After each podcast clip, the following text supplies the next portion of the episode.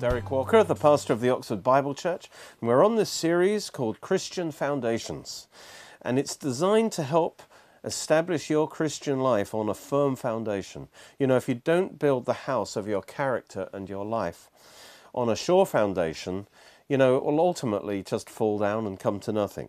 And so, in building a house, the first thing is to have it on the right foundation. And the foundation for the Christian, for us as Christians, is Christ Himself. As 1 Corinthians 3 says, no other foundation can anyone lay than that which is laid, which is Jesus Christ. You know, the foundation is not doctrine about Christ, teaching about Christ, but it's the person of Christ Himself is our foundation. We must build our life upon Him, upon our personal relationship with Him. He's our firm foundation. And uh, knowing about Him is essential because otherwise we can't come to Him and we can't put our trust in Him personally and, and for our salvation and eternal life. Um, but, you know, we have to believe the gospel that He is the unique God man, the Son of God, who loves us and gave His life for us and rose again. Uh, and offers himself to us as his as salvation and life. But just knowing about Christ is not the foundation. Uh, he is the foundation. And until we come to Him and receive Him as our Lord and Savior, put our trust in Him for our salvation, you know, then He is not our foundation. He's not holding us up. Uh, and we're no better off, despite all the knowledge we might have in our head. But when we do receive Jesus as our Lord and Savior and trust Him, he then becomes our foundation for our salvation and for our eternal life. That foundation of Christ is laid in us, and we now rest ourselves in Him for our salvation. You know, the fact that God would send Christ to be our sure foundation, our eternal foundation, that was prophesied in Isaiah 28. Let's read that. Verse 16 Thus says the Lord God, Behold, I lay in Zion a stone for a foundation, a tried stone, a precious cornerstone, a sure foundation. Whoever believes or trusts in him will not act hastily. In other words, they'll be, st- be stable and be at peace. When we receive Jesus as Lord, he became our firm foundation for salvation and eternal life. And this relationship that we have with him is defined and described by, by the word faith which is the posture of our heart whereby we trust and depend on Him and submit to Him as our foundation, as our basis for our being and our life. And once we've trusted in Christ as far as our forgiveness and salvation is concerned, then we must also live and build our whole lives on that same foundation, the person of Christ Himself. So we must trust Him not just for our eternal salvation, but for our life today. And that's what Colossians 2 6 says. As you therefore have received Jesus Christ the Lord, so walk in him day by day, rooted and built up in him. In other words, you're rooted in him, you're founded on him, he's your foundation, and you build yourself up in him, and you you live that out of that foundation. So we're to trust in Christ as our source of life, love, wisdom, peace, you name it, and submit to his lordship the faith in our heart is what unites and connects us to the foundation. And, and it's the channel through which His life, His grace can flow into our hearts and lives. So the more we submit our hearts to Him in faith and trust and rest ourselves upon Him as our foundation, the more He will uphold us with His grace and power. Praise God. So once we've uh, received salvation by faith, we must now live by faith. Christ, again, is not just the foundation for our salvation, but for our everyday living. And that's exactly what Paul says in Romans 1 16 and 17. He says, The gospel of Christ is the power of God to salvation, and that isn't just eternal salvation, but wholeness in this life, for everyone who believes. So Christ, the gospel is the power of God unto salvation for everyone who believes. For in it the righteousness of God is revealed from faith to faith. Notice those two levels of faith. From faith to faith, as it is written, the just or the righteous shall live by faith.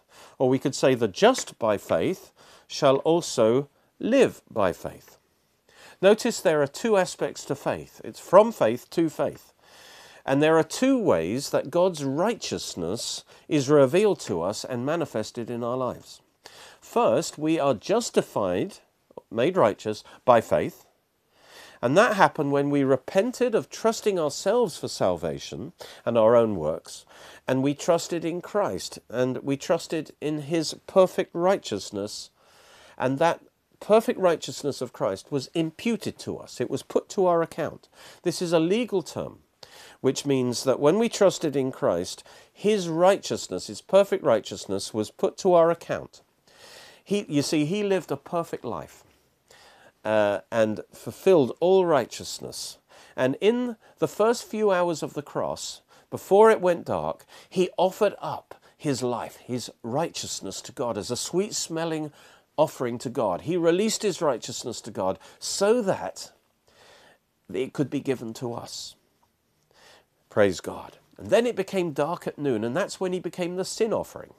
And that's when he took all our sin on himself. And the blotting out of the sun was a picture of the blotting out of the Son of God as he took our darkness, our sin upon himself and cried out, My God, my God, why have you forsaken me? So he did two things. He accomplished the great exchange. He took our sin, but he also offered his righteousness to us as a free gift.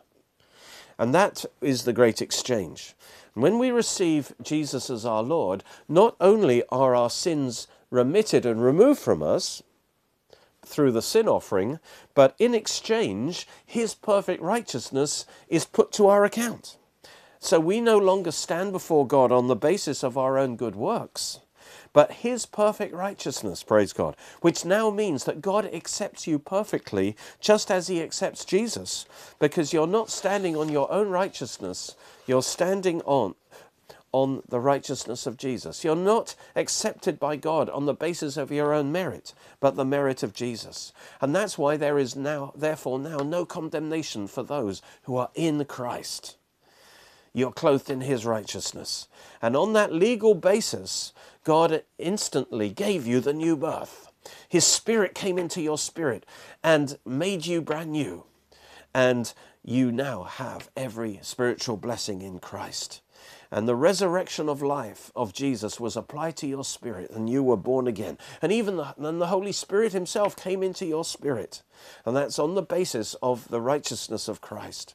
And so Christ and His righteousness is yours forever, and that is the foundation for your eternal salvation and your life today. And it ensures your eternity under the favor of God. Hallelujah. So now we are justified by faith. Romans 1:16 also says we are to live by faith. In other words, live by faith in the same foundation which is the person of Christ, which means looking to him as your source of life and grace and peace leaning on Him as your basis of operation, rather than trusting in your own soul, leaning on your own understanding and emotions. And as we do this, we receive His imparted righteousness. His life flows into us. His righteous life flows into us. He writes His laws on our hearts. And, and we fulfill the will of God in our life by His power. And so there is this imparted righteousness and grace as we submit to Him, He pours out His love and wisdom into our hearts, and He works in us His will and causes us to do His good pleasure. Uh, praise God. And the more we submit to Him, and the more we trust in Him as our foundation, the more He fills and empowers us with His grace. In this way, He is our faith foundation, not just for salvation, but for our everyday life. And so living by faith starts with this submission to Him, where we open our hearts to receive the gift of His Spirit and His word to us. And then by depending on the Spirit of grace, we must then put His word into practice in our life. We have to walk in Christ and in His truth. Only then, by hearing and doing His words, with the help of the Holy Spirit, are we going to build our life on his firm foundation? Jesus told us this. This is how you build your life on the firm foundation. In Matthew 7, he said, Whoever hears these sayings of mine, the word of God, and does them, you have to hear them and do them, but you can only do them by trusting the power of the Holy Spirit. He who hears them and does them, I will liken to a wise man who built his house, his life, on the rock, on the foundation of Christ. And the rain descended, the floods came, and the winds blew and beat on that house, and it did not fall, for it was founded on the rock. When you build your life on Christ, it will be strong and firm, and it can endure under the attacks. And so, everyone knows to build a house on the foundation, you've got to build from the ground up. And in the same way, to properly build your house on the foundation of Christ, you have to, there are certain foundational doctrines that must be established in your heart and life first. You don't start with the roof. And so there are you build with the word of God. The word is like the bricks of the house that you put into place in your life. By hearing and obeying the word, those bricks are built. But there are certain, uh, you have to build the first floor first, and that's called the foundational doctrines of Christ. You have to receive them, understand them, and then put them into practice. You've got to do that before you're ready to take on the higher revelations. Uh, of the Word of God. So you you move from babyhood to maturity uh, through these foundational doctrines. And that's what we're focusing on, these foundational doctrines in this series. They're also called the milk of the word because a baby has to drink the milk, take in the milk and absorb the milk before it's ready to take in the, the strong meat. And so the milk is the elementary principles of Christ. And Hebrews 6 tells us what they are. He says, leaving the discussion of the elementary principles of Christ, let us go on to perfection or maturity, not laying again the foundation the foundational teachings. And then he talks about seven of these. He says, of repentance from dead works, faith toward God, doctrine, baptisms, laying on of hands, resurrection of the dead, and eternal judgment. And that's what we're covering in this series. Now, we can understand why the first two are have to come first of particular importance repentance from dead works and faith toward God. Why? Because they describe the necessary attitude of our hearts, which is essential for us to live our lives from the foundation of Christ. Because anything we do that's not on the foundation is just going to be destroyed. And so, these two, repentance from dead works, faith toward God, uh, teach us how to live out from the supply of the grace of Christ and trusting in Him as our base of operation. So we must put our faith in Christ and His grace, which flows out from our spirit by the Holy Spirit, so that we trust in Him as our foundation. We live out from His life rather than living out from our own strength. That's what faith is about. And this is called a new way of living, in the newness of life. And living that way, we will produce good works. And this requires us also to repent, repent, and turn from the old way of living where we lived out from our own soul as the base of operation. And that only produces dead works. No value to God. Repentance from dead works. Jesus said we must lose our soul life in order to find his higher spirit life. Paul said we should serve or live in the newness of the Spirit, not in the oldness of the letter. You see, this newness of living is living under grace by faith in the power and the life of Christ that is in me. The old way is also called living under the law in the oldness of the letter, and that results in dead works. In this way of life, we have laws, they might be good laws, they might be God's laws, and we have principles, and we have those in our soul. So far, so good. But then we try and live, live them out and obey them, not by the power of the Spirit, but in our own strength, from our own soul. And Christians even do this with God's Word, but it doesn't have the freshness and newness of life because life comes from the Spirit. It's like an imitation of the Christian life rather than living in the reality of the life of God that comes from our spirit.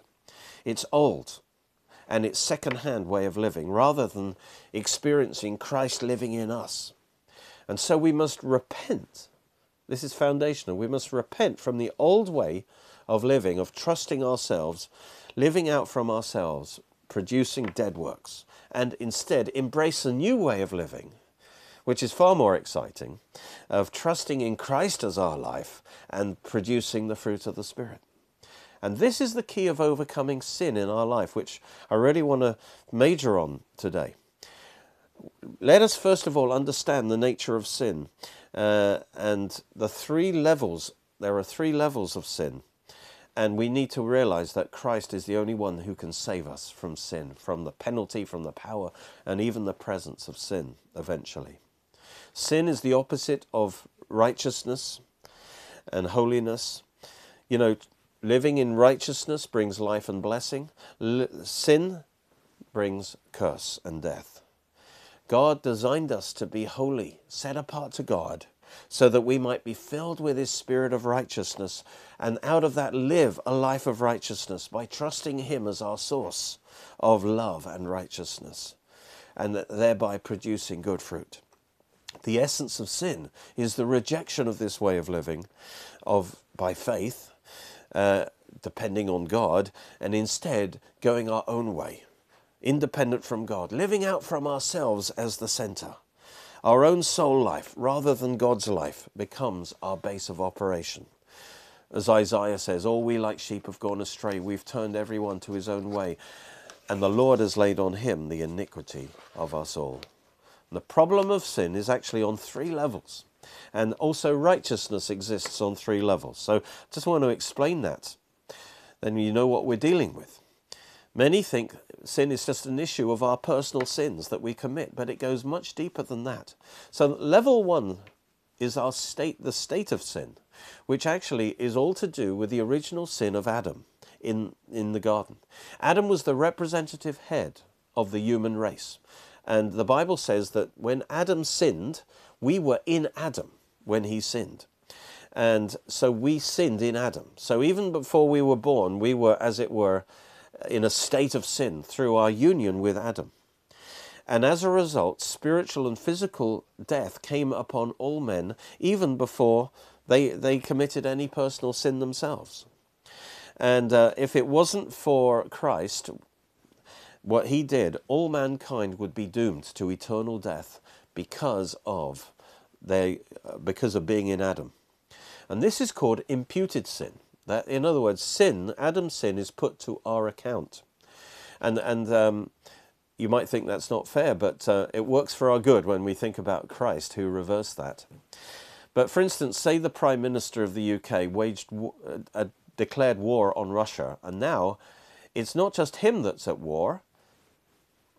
We're in in war because we are in the UK. We are under his leadership. And so we are then, even though we didn't declare personally war, war, war on Russia, we are at war. And in the same way, Adam declared war on God, and we were in Adam.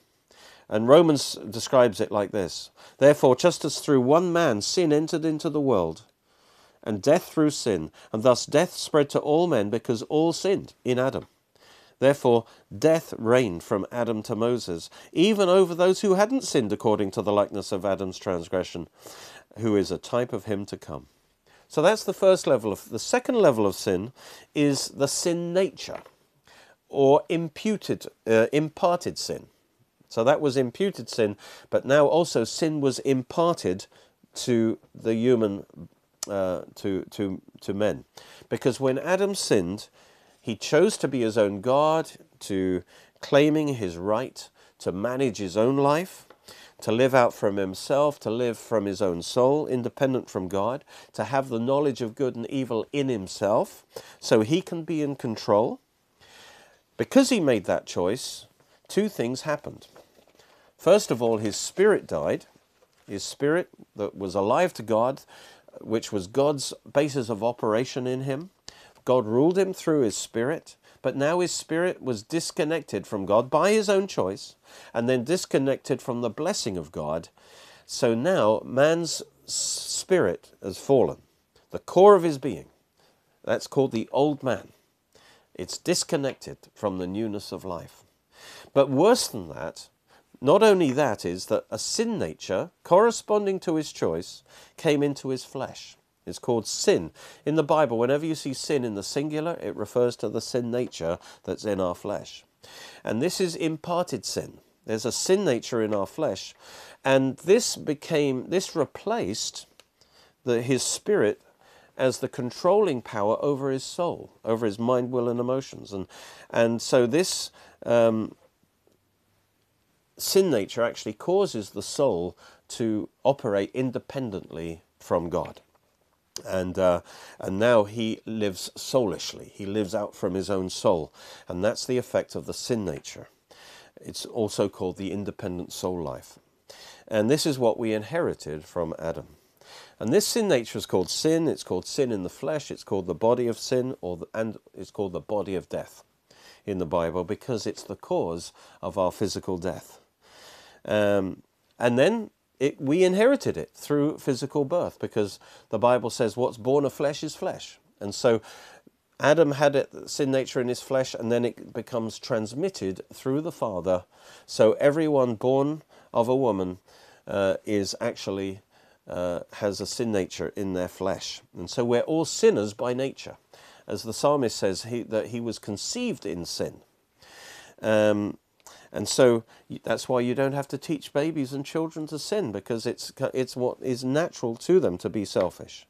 Only Christ, because he was born of a virgin, did not have a sin nature in his flesh. He was a free man.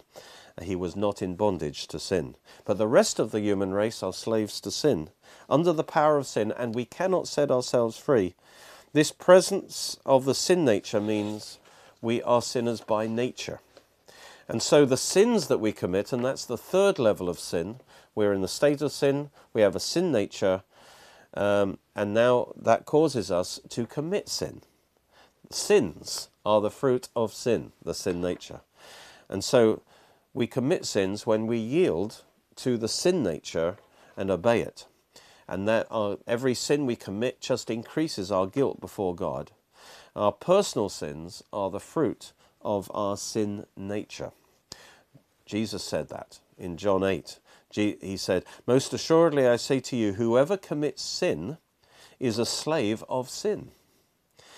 And this describes the natural state of the whole human race apart from Christ. We all sinned when we become when we were because we're we all sin because we're slaves of sin. So sins are just the surface of the sin problem, which is actually much deeper. It's a symptom of something much deeper going on. But the good news is this that through the cross, Christ has provided an answer for all three levels of sin. Uh, and in each way, he replaces our sin with his righteousness. Praise God. And this is prophesied in Daniel 9 24. And it actually predicts the very time that even the day when Jesus would die and rise again. It says 77s or 490 years are determined for your people. Three, three things will be accomplished.